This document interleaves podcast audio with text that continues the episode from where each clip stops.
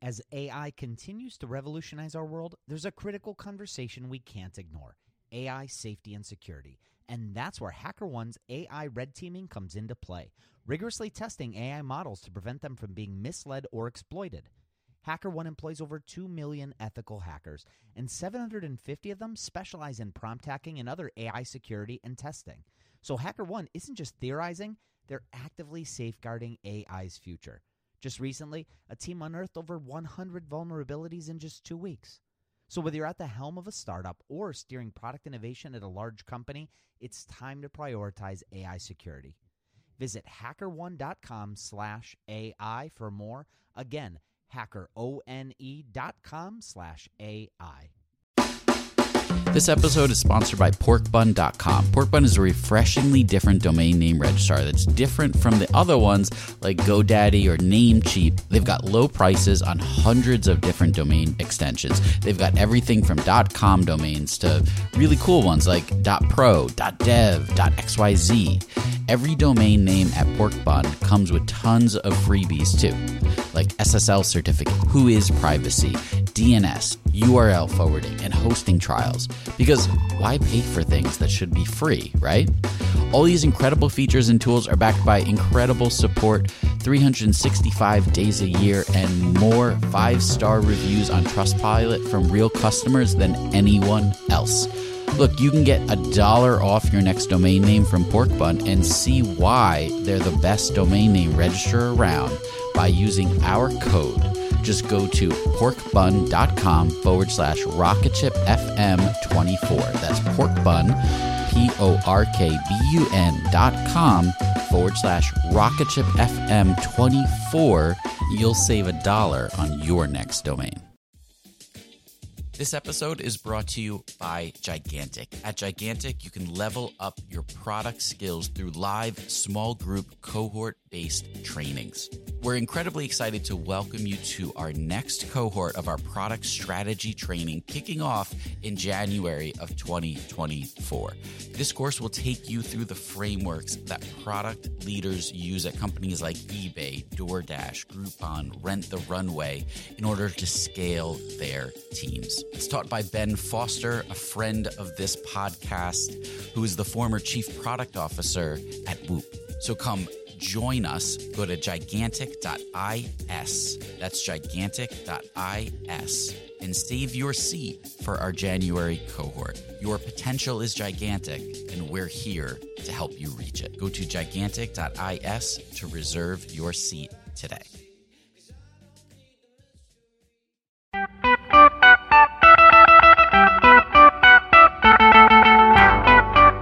Welcome to the Rocket Ship Podcast. I'm Matt Goldman. I'm Michael Sacco.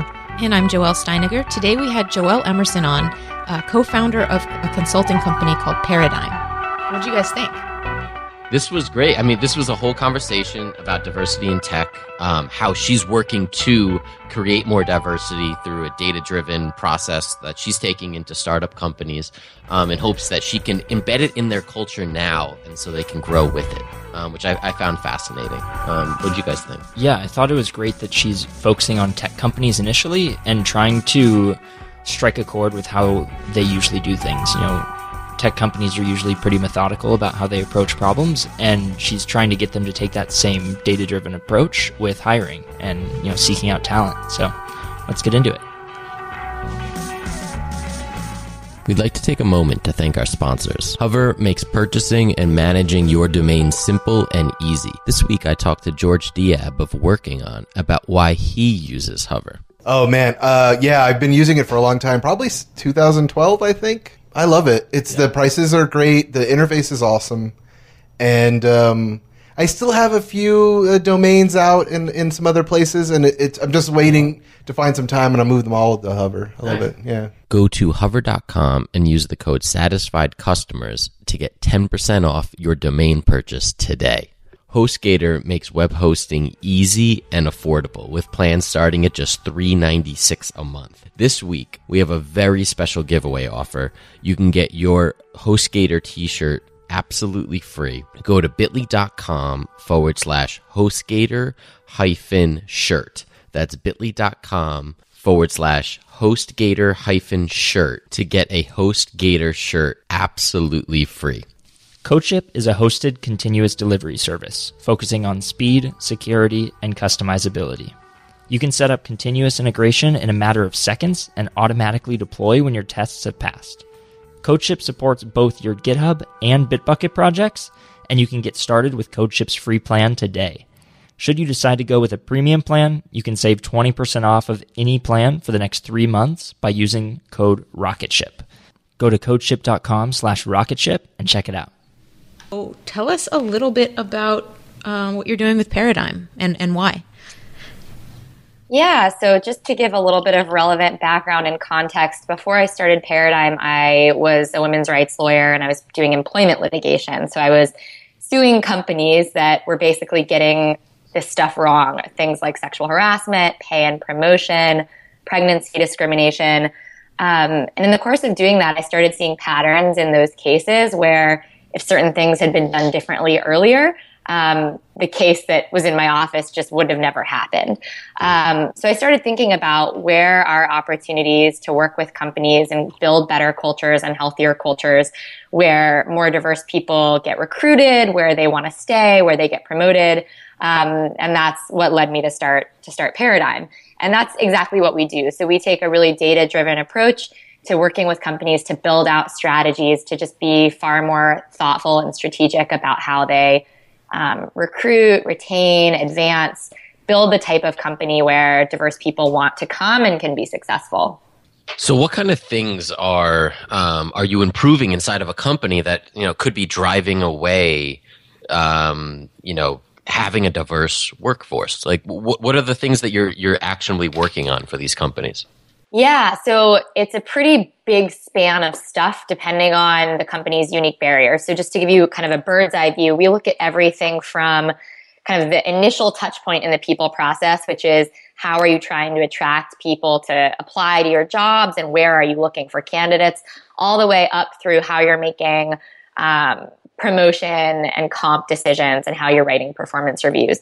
So different companies uh, should focus on different parts of those things at different times, depending on kind of where they are in the stage of their growth, um, what unique barriers they might be seeing. But I can give you a couple of examples at, at different points in that process of the types of things we're doing.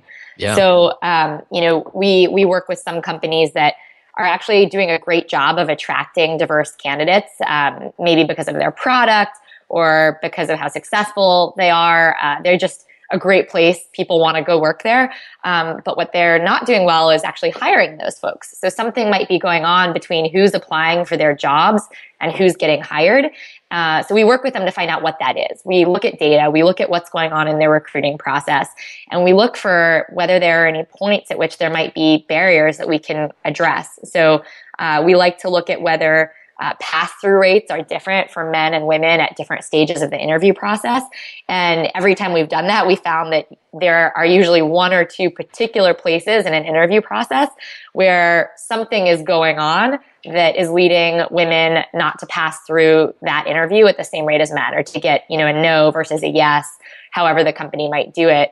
Um, and then we, we try to figure out why that is. And then we try to deploy an intervention to change that. So whether that is restructuring the interview questions in that particular part of the interview, training the interviewer on evaluating people more fairly or with less bias. You know, we use different types of strategies, but our strategies are really aimed at um, narrowing in on a particular problem we identify. So that's on the recruiting side. Then, if you look at what's going on internally in companies, um, you know, one thing that we're working with some clients on is how do you build a better performance review process that ensures that managers are writing unbiased reviews that are really going to give everyone kind of the best the best feedback that they can get and also propel their career um, in sort of an equal way across the team. So you know there are lots of types of bias that can come into play in performance reviews and not just bias about people not just stuff like gender or race but stuff like recency bias. So um, how do managers make sure that they're not overweighting you know someone who's done a huge project in the month before the performance review versus someone who did a ton of work six months ago that the manager just might not be remembering about so mm. kind of building out processes that make sure that all of these uh, areas where we make decisions about people are as unbiased as possible This sounds very qualitative um, in in the in the the kind of the type of data you're collecting and then the analysis of it. Um, how what kind of um, data are you using? Are you doing any kind of quantitative data to to signal any of this?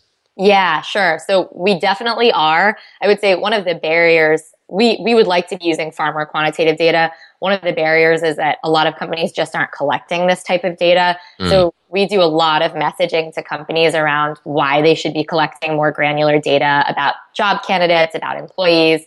Um, but there's you know there's often a fear that that might expose you to some kind of legal risk. Uh, you know, so we, we have, we're ha- we have a lot of these conversations, but one area where we, we do get more quantitative is on the recruiting side. So we can look at, you know, let's say a sample set of 500 applicants over the past couple of years to a company. We look at every interview stage they went through. We look at their demographics and we start to see some, you know, statistically significant quantitative patterns around who's performing at what level in what type of interview and, you know, who was the interviewer? Are there particular types of interviewers that are um, saying yes to particular types of candidates more often? That, that kind of assessment is all pretty quantitative. So do you primarily work with tech companies or is this um, more broad than, than that? So right now, uh, all of our clients except one are tech companies, and they're all actually startups. Although you know the definition yeah. of startup is uh, pretty can vary pretty significantly. So um, our largest startup has, I think, almost 2,000 employees. Uh, the smallest has 100. So I think the common thread across our clients is that they don't have a lot of flawed embedded processes. So we want to work with companies that are just in the stage of building out their people processes and want to make sure that they build those with some thoughtfulness around things like bias and inclusiveness and diversity. So we don't want to be working with companies, at least at this stage in our growth, who are so far along that they have a ton of problems to solve.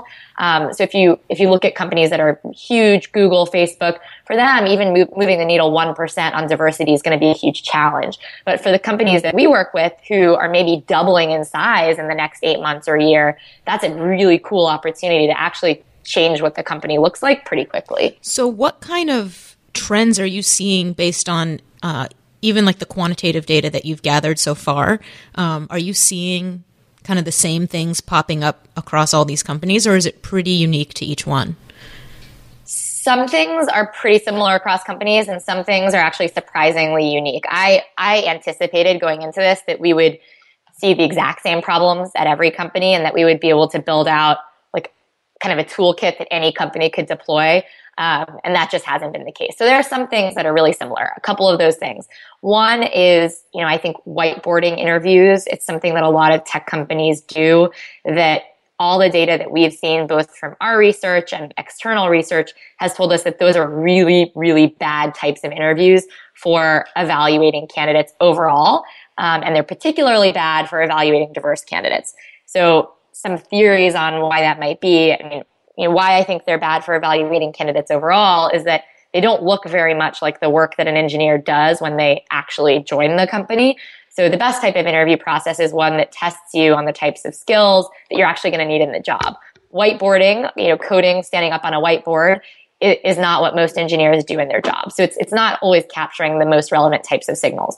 It's also a type of interview that invokes kind of a lot of anxiety for some people. Um, you're, you're standing up in front of someone else. You're kind of on the spot.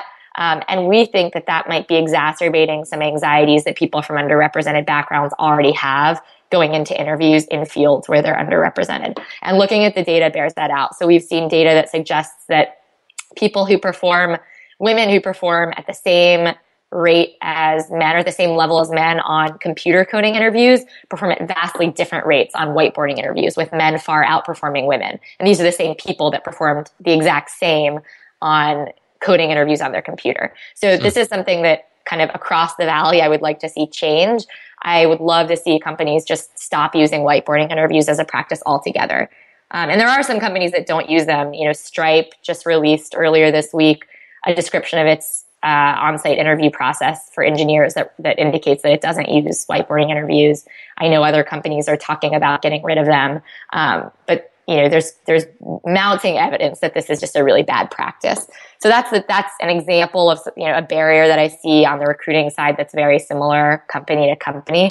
Um, things that are different, you know, depending on how where you are in your growth, uh, the type of thing, you know, I mentioned this earlier, the type of thing you should be focusing on is pretty different. So, for example, if you are a company that's doubling in size in the next six months, eight months, one year, you should be focusing your diversity efforts pretty heavily on recruiting because once you make all those hires, you can't go back and change that.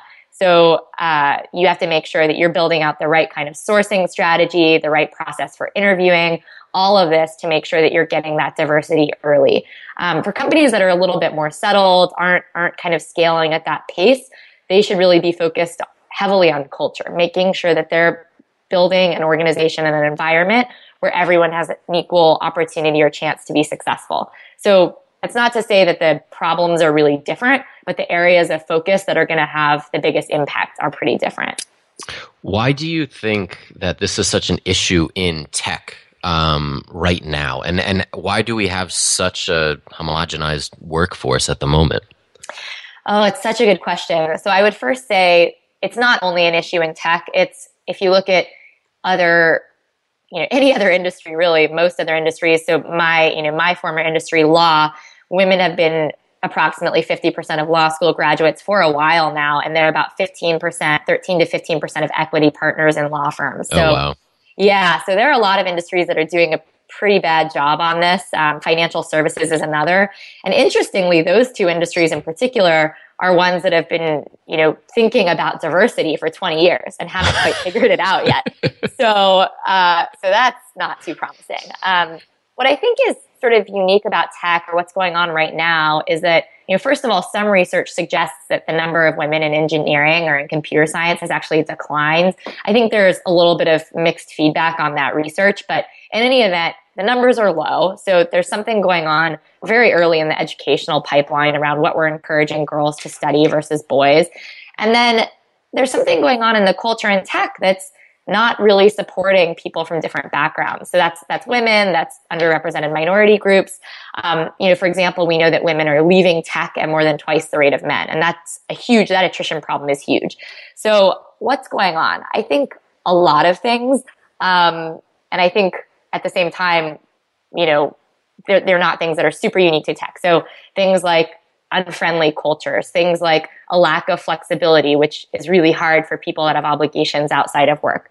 Things like unconscious bias, which lead us to have certain archetypes of who, what an engineer looks like, what a manager looks like. And that actually affects the decisions we make in the workplace when we're making promotion decisions. So when you look at women who are leaving tech and why they say they're leaving, um, there's a perceived lack of fairness, a perceived lack of opportunity to rise up in their organizations, a lack of flexibility. Um, so all of these things are, are contributing to bad numbers. And then I think they send a message down to, to other generations that this just isn't a field for you. I think we need to change all of that stuff.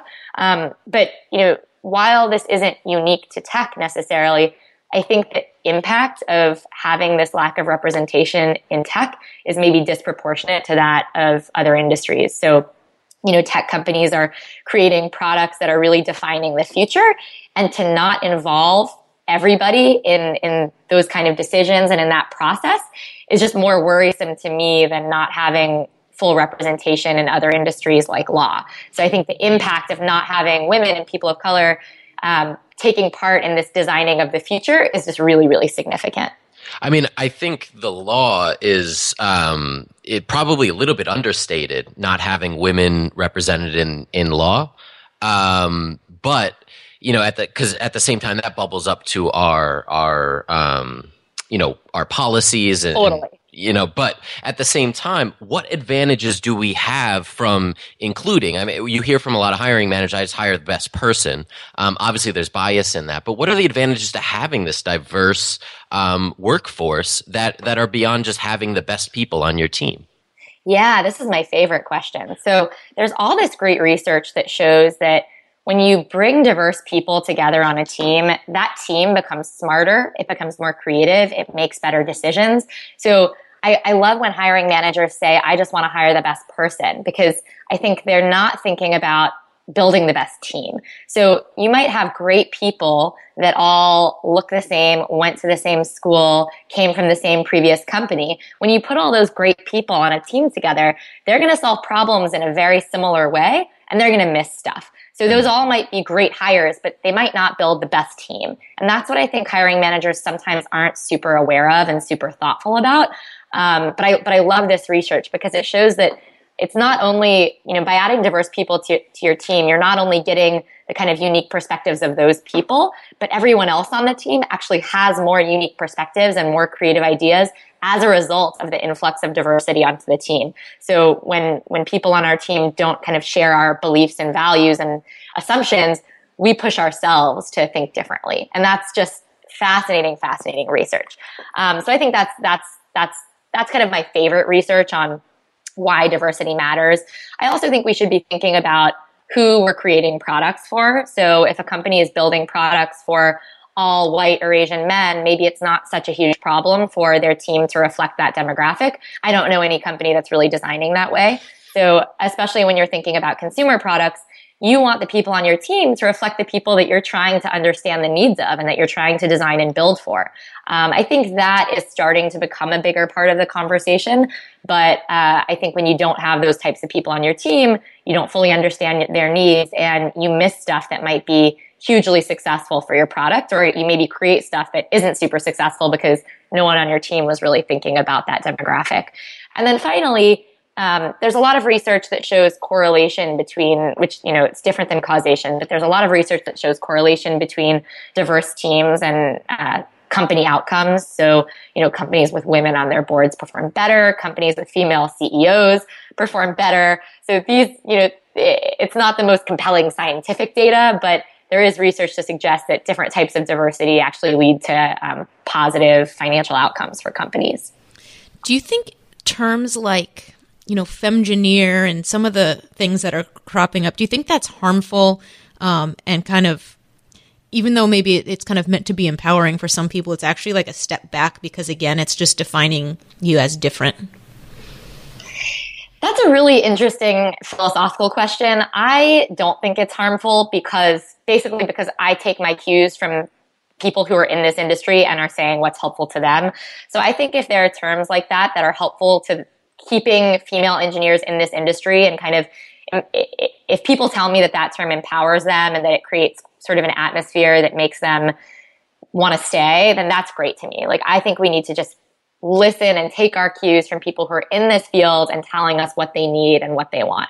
So I totally get where you're coming from and I get the question, but I would say, you know, I would say no. Um, I, I, have seen, you know, in, in different industries and at different times, sort of people over silo themselves by by either developing certain terms or developing you know very siloed networking groups where women only network with other women men only network with other men. I think you can definitely go too far in that direction. But i think as long as the people in the industry feel empowered or some subset of people feel empowered by that i think that's great. Very cool. Yeah. Um, all right. Well, thank you so much for for coming on. Where do we keep up with you online? Yeah, so you can check out Paradigm. It's paradigmiq.com. I'm at Joelle underscore Emerson. And yeah, I'd love to hear from folks that are thinking about this issue. So anyone anyone that's interested in this should definitely reach out. Great. All right. Well, thank you so much. Thank you. Thanks for listening to this episode of the Rocket Ship Podcast. If you enjoyed it, we have tons of other awesome episodes on our website Check them out, rocketship.fm.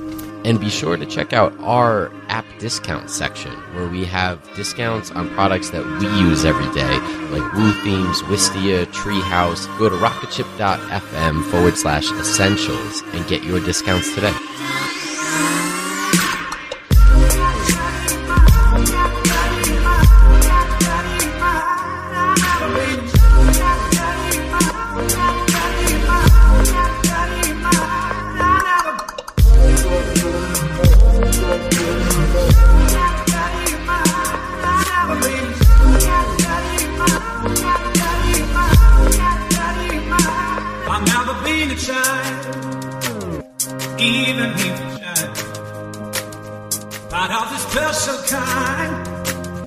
Struggling to survive. All I grew up in a dirty world. So sorry, now I got a dirty mind.